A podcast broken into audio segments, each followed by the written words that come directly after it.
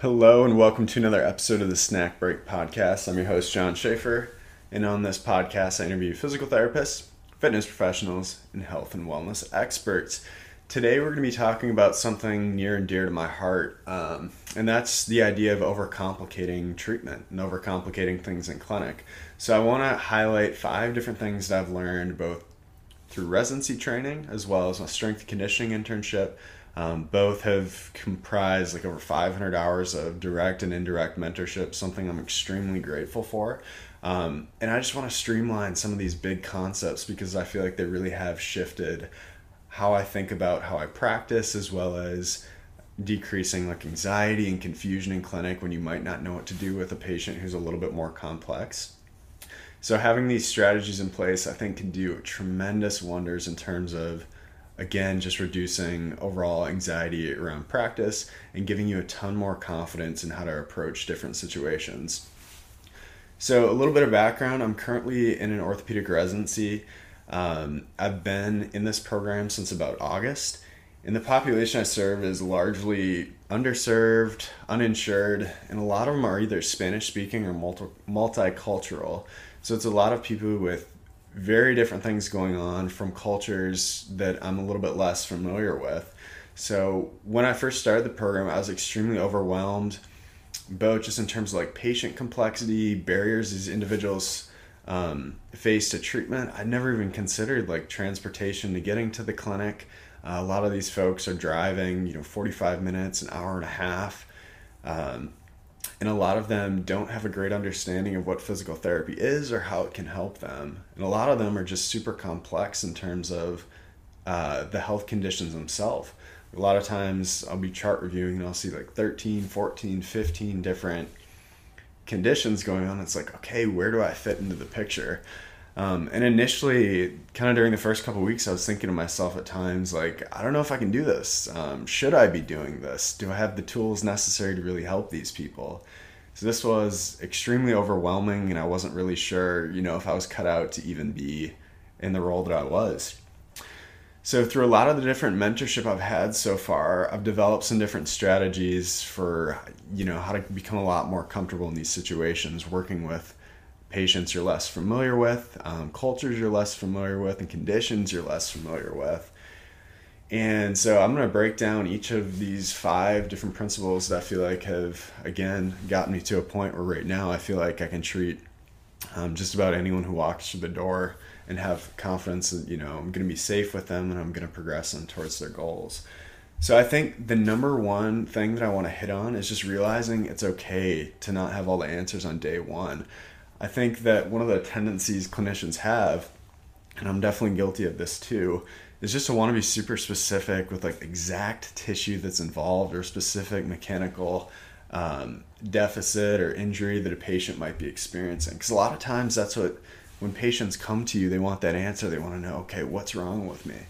Um, in a very specific manner. But I think it's important to take a step back and realize that it's not always necessary or beneficial to know the exact tissue involved, especially with like chronic pain patients, because oftentimes we'll talk about this later, but you can't find you know a specific cause. So how do we bridge that gap then? Like what sorts of tools should we be using and how do we go about approaching these more complex patients? Well, one way to address this is just getting really good at using classification systems. I think the big eye opener for me was one of my mentors pulled me aside um, as I was overthinking, like trying to look for a specific tissue in the shoulder. She just said, go back to your shoulder classification for adhesive capsulitis and think, okay, is the joint moving too much? Is it moving not enough? Or is there a muscle power deficit? So if you think about just those three categories, like that's not so bad anymore, is it? And then just finding ways to explain that to the patient um, that okay, this is what um, this is what's going on here. Your shoulder's moving in this way. This is why, and this is a tissue that might be a little bit irritated. Not necessarily having to get super super specific or bring out a model of the shoulder telling him, okay, this exact spot is why you're having pain, because that's not necessarily super beneficial. Um, obviously, if you're dealing with a post-op patient who just had like a labral repair or had a specific rotator cuff muscle repaired, um, then it's going to be a little bit more important that you're familiar with the specific tissue involved so you can progress the patient as best as possible, protecting that tissue that's healing uh, while strengthening surrounding areas. So don't get me wrong, tissue specificity has its time and place, but don't get so wrapped up with every single new eval that you have to find um, the offending tissue. The next thing I want to talk about is the what I'm going to call the over testing trap. Um, and again, I found myself here as well, and that's why I want to share it, and that's why I'm so passionate about passing it along, is because I feel like it was it has been limiting me or has limited me in the past. And I think that, you know, coming out of school, we learn so many different tests. We're learning different ways to take measurements, um, special tests to roll in and out. And anyone who comes out of, you know, six, seven years of school is going to want to use everything that they've learned. Um, and oftentimes we want to test everything and anything to try and come up with a diagnosis that makes sense to you. So it's easy. Um, it's easy to want to try and utilize that skill set, and I totally relate and understand. However, in the case of having like a 30 to 45 minute eval, especially if you want to get your documentation done um, and maintain a certain level of sanity, it's just not realistic to test absolutely everything. And I think that that's okay to recognize is that you don't have to test everything. This kind of goes back to the first suggestion I had, um, and that's that you don't have to, um, and that's that you don't have to have all the answers in day one. It's okay for to uh, have your treatment be this ongoing process of discovery and making changes as you go. Um, so don't put that pressure on yourself to get all the answers day one. Test what's absolutely essential and then move forward. And I think a big way to help improve this is focusing on using um, your subjective examination, so what the patient has to say, using that to drive your objective measurements. So, realistically, you should know what you want to test by the end of your subjective um, in terms of like functional outcomes, what special tests you want to use. Um, to differentiate what the differentials you have in your mind are and then you know how you're going to test to decide what the patient's biggest deficits are so if you can kind of game plan or be thinking ahead in your mind okay this is like the bare minimum this is what i need to look at to either confirm or refute what i'm thinking then it's easy it's easy to kind of think okay I, maybe i don't need to test uh, maybe i don't need to test glute strength or this or that um, maybe i can save that for later down the line. So I would just kind of challenge you to think about like what's the what's the need to know information day one versus okay this is nice to know but it doesn't necessarily affect what I'm doing for treatment day one. Um, I guess an example I can think of when this kind of became apparent, apparent for me was a patient walked in and they had pretty clearly cervical radiculopathy, so they tested positive for four out of four Wainner's cluster, and they're a little bit more irritable. So I did all my all my special tests for the cluster to kind of identify that this is what I thought was going on. Um, and other things I was thinking about was testing like cervical segmental mobility, um, deep neck flexor endurance, and these are all just thoughts going through my head. And I was kind of sharing this with my mentor at the time, and she was just like, "Okay, let's back up a little bit. You already know what's going on. Um, yeah, that other information it could be helpful, but is it going to change what you're going to do today? No, probably not. So let's save some of that other stuff for the follow up. Um, you've already done, you know, a couple provocative tests too, so maybe since they are a little bit more irritable, this could just add to it if you're doing some of these other motions. So back off. You found some things that work. Um, it's okay to come back to it and add additional testing later on. And then once we actually get into thinking about return patients, um, this next piece of advice I think is extremely beneficial. And this is something I learned through my time at Champion. Um, it was emphasized that the movement pattern should guide the exercise rather than just picking random exercises that you know you know work well for a specific condition or have seen used for a specific condition in the past and this is where i think um, the higher level exercise prescription really comes into place when you are thinking through the specific movement patterns. Um, so really, we shouldn't be thinking that oh, this is a really good exercise for X, Y, Z condition. Um, during the evaluation. Instead, you can kind of think through like what are the major movement patterns. I'll break them down here in a minute. Um, but where is the patient lacking? Where are they hoping to improve? And then how to integrate these different movement patterns into the patient's life because oftentimes we as individuals will like move through these patterns in our day-to-day life we don't we don't really move in isolation but at the same time i'll say this again like there is a time and a place for it um, so if you are trying to strengthen a specific muscle then working in isolation can be a lot can be beneficial as well um, and especially like once you get more unloaded positions and things like that, then I still believe that you know there's a time and a place for specific exercises, and you can recognize okay, this like typically works well um, for patients who present this way. I'm just trying to give you uh, like different tools, a different framework to get into like some of this higher level thinking um, when it comes to exercise prescription.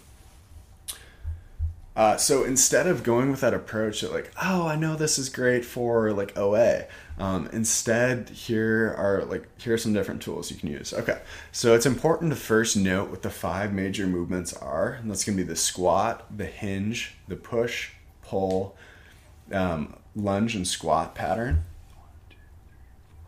Okay, and then there's also you can include core too, so that would be six. And then once you have these movements, they can be broken down either further, even further into unilateral movements, bilateral movements, and then moving even further, you can start to break down into okay, is the position like elevated? Is it can be performed at a deficit? Um, are there going to be other modifications for range of motion, modifications for intensity or weight? And then you can go further and look at like tempo. So, um, how long is the tissue under tension for? So a good example would be, um, let's see here, maybe like a goblet squat. You could do a tempo where you're going where you're going um, one second down, pause at the bottom, and one second on the way up. Or you can further break that down to doing like a three second descent, um, hold at the bottom, and then come up for one second. So that would be when you think about like how you work with tempo, that just changes how long uh, the tissues are under tension for. So, depending on what the patient's pain tolerance is and where they're at, you can adjust accordingly to make the exercise easier or more difficult. Um, and if you know, if you know what pattern is limited, so for instance, we'll go into another example here. Um, if they're having a lot of issues with like pulling with a single arm, you can start to build out your movement from there. Um, so then you can start thinking, okay, like what's a single arm pulling exercise? Maybe it's a kneeling cable row. Maybe it's bent over dumbbell, dumbbell row. Um, and the opportunities are endless there compared to thinking like, okay, this patient maybe has shoulder pain. I know that TheraBand rows um, can help with like shoulder and postural strength, uh, which is true, but I mean, force yourself to think a little bit deeper, be more specific in what actual movement's limited and why. And then this approach, I think, really makes progressions and regressions a lot easier too, because then you can kind of go through the categories and think, okay, how can I make this a little bit more challenging? Uh, maybe I've been doing double leg, let's switch to single leg. Um, and then from there, there you can increase the intensity, you can increase the range, and you can also regress by going in the opposite direction. But like knowing what those major movement patterns are, how you can make them easier or more difficult, and then kind of sliding in different exercises that fit that pattern as appropriate, uh, I think is extremely beneficial. So, and again, this is not something that this is not something that I was doing at all before I had this internship and before I had like mentoring on how to actually go through this process. Before it was like, okay, I, I mean, usually you go from this exercise to this exercise, um, but again, I I just didn't have like a good systematic way to move through it. So I felt like oftentimes I was just trying to learn as many exercises as I could rather than taking a step back and trying to learn these different patterns and then from there realizing that you can kind of plug in as you go. So i thought that that's kind of a cool system um, and that's a way that you can implement it. So a lot of credit towards um, all the strength conditioning coaches at champion because that was really helpful. Um, next up, I want to talk about treating chronic pain. So, this is, again, I think one of the cornerstones of something that a new clinician or experienced clinician needs to be able to do and do well. And originally, when I was first exposed to chronic pain patients, like in a in a more consistent sense, like I'd say over 75% of the patients I treat now all experience chronic pain. So coming into this, I mean, it was an uphill battle for a little while and something that I kind of dreaded. Um, and that can definitely be the case if you don't have the tools or framework to approach this demographic and cater to their needs. Um, and I'll, I think it'll probably be easiest to just go right into an example here. So let's think about a patient with low back pain. So they come to you. This has been ongoing for a while. They've likely been to a lot of doctors. They can't find the exact cause of, you know, quote unquote, what's wrong with them. Or maybe they believe that surgery is the only option. Um, you know, we'll get a lot of patients that come in and they'll think that okay i need to complete my eight visits of pt just kind of check that box. And then i'll be able to either get my injection or go to surgery. And that can be frustrating from your perspective like you're looking at this patient you're thinking okay they don't think i can help them. Now i'm questioning if i can help them. Um, like what's what is my role in all of this and when I originally encountered these patients, I would, I would get so frustrated and like question myself in the same line of thinking, like, can I really help this patient out? What can I do? But since then, I think I've learned a couple different strategies or things to do when I encounter situations like this, um, or even just working with patients with chronic pain. So, with the, we'll go back to the example of low back pain. So, addressing low back pain via this more biopsychosocial model, uh, addressing things like work, stress, home life, perception of their symptoms can go a really long way, especially during the evaluation. They likely haven't had someone before ask them some of these questions, asking them, okay, what role is stress playing in your life? Do you feel like you have the tools to manage those stressors? Um, how does your pain when you're stressed does that change at all diving a little bit deeper and acknowledging that yes, stress plays a role in how we experience pain. And I think through that line of questioning, you start to build rapport and you start to gain a better understanding of, you know, where is the patient coming from? What does their life look like? How is their back pain changing their life? Um, and the patients will really, really appreciate you going that extra step to address like other factors because I've heard time and time again that you know something's wrong with my back. X structure is not where it's supposed to be. Your x-rays they're awful or things like that. Those that type of that type of verbiage and framing will stick with patients to the point where they think that yeah something is wrong with me and I, it's not going to get better until um, I have surgery or something like that. So empowering your patients is going to be super important and then just letting them know that you know dealing with this chronic condition is going to be an ongoing journey. Um, in the we'll go back to the case of low back pain because i think it's helpful. Uh, there's been studies to show that 80% of patients will have recurring episodes of low back pain. And that's it's important to note that that's not necessarily a failure on your end. Um, in these situations, what I've done more recently, which, has been super helpful, is that after that first flare up, discuss with your patient like a flare up plan to have ready to go. Um, and this flare up plan will include about three exercises um, that you know will help decrease symptoms in your patient's low back in this instance. So these are exercises that have worked in clinic.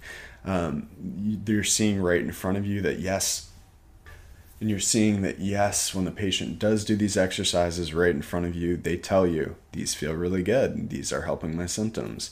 Um, and so if a patient has if a patient has like extension based back pain then you can do something like bringing your knees to chest um, doing supine lower trunk rotations um, and if they have they're having symptoms down their leg, maybe you incorporate some kind of like a sciatic nerve glide in supine. And those would be the three exercises that you give your patient.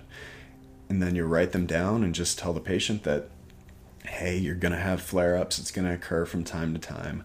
I want you to know what to do when you get in these situations. before maybe you were resting all the time or felt like you had to go straight to bed for the rest of the day. But now that you have, you know, these three exercises, you've got your flare up plan, let's put you in a situation where you do a few exercises, maybe you sit down for a little while, and then you're able to go on with your day. This empowers the patients like you would not believe. Instead of coming in defeated during sessions where they are experiencing pain between the last time you saw them, they'll come in saying things like, Yeah, you know, I, I did experience uh, an increase in pain over the weekend, but I felt like, you know, I was able to do my three exercises and the pain decreased and I was able to move on with my day. So instead of coming in defeated, they're going to be happy that they had the tools to utilize other than maybe taking medication immediately or going straight to bed rest because ultimately what we want to be able to do is empower our patients to a level where they feel like they're more in control of their health and don't have to rely on either medication or waiting until they can get surgery and things like that. So, just communicating with the patient, the process, the journey that is going to be dealing with chronic pain, um, and recognizing that there are tools and solutions to help limit the effects. Um, and if you use those approaches, I firmly believe that working with this chronic pain demographic can get a lot more enjoyable. Um, one other thing I guess I do want to add on to this is if you are dealing with a patient who's in a lot of pain, try your best not to constantly be asking them about their symptoms throughout the session. Um, you know, get get a feeler for how they're doing for the day, and then tell them to bring up, you know, if anything starts to bother them. But if you're asking them 10, 15 times throughout a session, hey, how's this feel? Does this hurt? Does this hurt? Does this hurt? I mean, it's gonna be a it's gonna be a point where they get to like everything everything hurts, um, but this feels okay and I feel like I've I've definitely dealt with patients where initially I was kind of asking them over and over again, um, and I just it, comes off as very it's almost annoying to some people. So kind of set set the baseline expectations um, for how you're going to communicate with them early on by saying things like.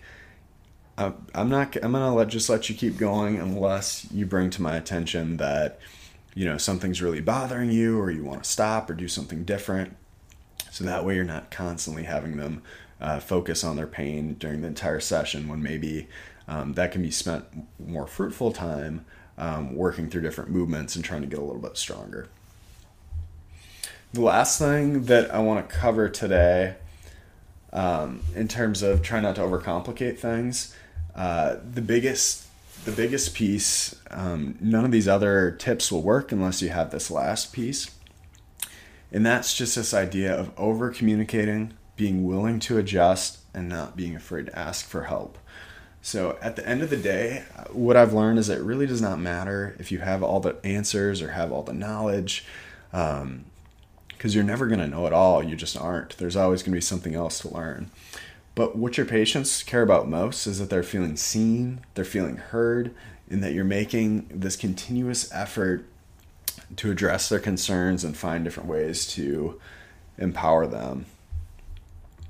Obviously, it's going to depend on the patient, but not everyone not everyone needs answers to okay, I'm doing this exercise because this works this muscle or is going to help protect this tendon or XYZ with some super specific explanation. Um, they just want someone who's going to communicate with them, be very real about the situation, um, and be willing to try and answer their questions, or if they can't answer their questions initially, um, tell them that you know by the next session I'm going to talk to this person and get a little bit more information about what's going on, so I can better serve you. So that's going to go a lot further than um, than trying to answer every patient's question right away with maybe an answer that you're not super confident on they're going to appreciate you getting that second opinion if you know that's in fact what you need to do. And they'll be pretty responsive to that too is what i've noticed in my experience. I wanted to you know go a little bit further into that concept um, with an excerpt from a book that a coworker of mine directed me to. The book's called blink by malcolm gladwell. Uh, and this this excerpt is going to talk a little bit um, about how much the patient encounter matters um, so much so that really, if you can get someone to like you, the rest of your time working with them is going to be an absolute piece of cake. So I'm going to read the excerpt here and then we'll talk about it a little bit. Recently, the medical researcher Wendy Levinson recorded hundreds of conversations between a group of physicians and their patients. Roughly half of the doctors had never been sued. The other half had been sued at least twice, and Levinson found that just on the basis of those conversations, she could find clear differences between the two groups. The surgeons who had never been sued spent more than three minutes longer with each patient than those who had been sued did 18.3 minutes versus 15 minutes. They were more likely to make orienting comments, such as, First, I'll examine you, and then we'll talk about the problem, or I'll leave time for your questions at the end, which helps patients get a sense of what the visit is supposed to accomplish and when they ought to ask questions. They were more likely to engage in active listening, saying things such as, Go on, tell me more about that, and they were far more likely to laugh and be funny during the visit. Interestingly, there was no difference in the amount or quality of information they gave their patients. They didn't provide more details about the medication or the patient's condition. The difference was entirely in how they talk to their patients. So I just thought that was super interesting. Like how you're communicating with your patients is going to be much more important than very specific information you're giving them. As long as you're giving them the baseline education, how you come across with your patients and how you interact with them is so important. So, not only will this approach help you avoid getting sued, it's also going to allow you to make a lot more progress uh, more quickly, especially with patient buy in. If you're laughing, if you're connecting with these patients and they like you, they're going to feel much greater commitment to the overall process, um, what you're telling them they need, helping them find, you know, what they need to recover in terms of HEP. And that's going to lead to better outcomes in the end, too. So, hopefully, these tips were helpful and can provide a little bit of insight into actionable, actionable ways to improve your practice, and even more so, just ease your mind when working with complex patients. Go back to the basics, don't overcomplicate things. Review those classification systems because they will make your life easier. And then just focus on constantly trying to become a better communicator and finding better ways to understand your patient, what their goals are, what their hopes and dreams are beyond PT. And if you can help provide guidance on how they can get there, you're going to make a big difference in a lot of people's lives. All right, that's all I have for you on today's episode. Hopefully this was helpful. Hopefully hopefully provided a little bit of value to you and how you're going to continue to practice. As always, I really, really appreciate you taking the time to listen to the show. Um, if you know someone who would benefit from this episode, feel free to share. And always feel free to reach out or connect with me on Instagram. Um, have a fantastic rest of your week, and we'll see you on the next one.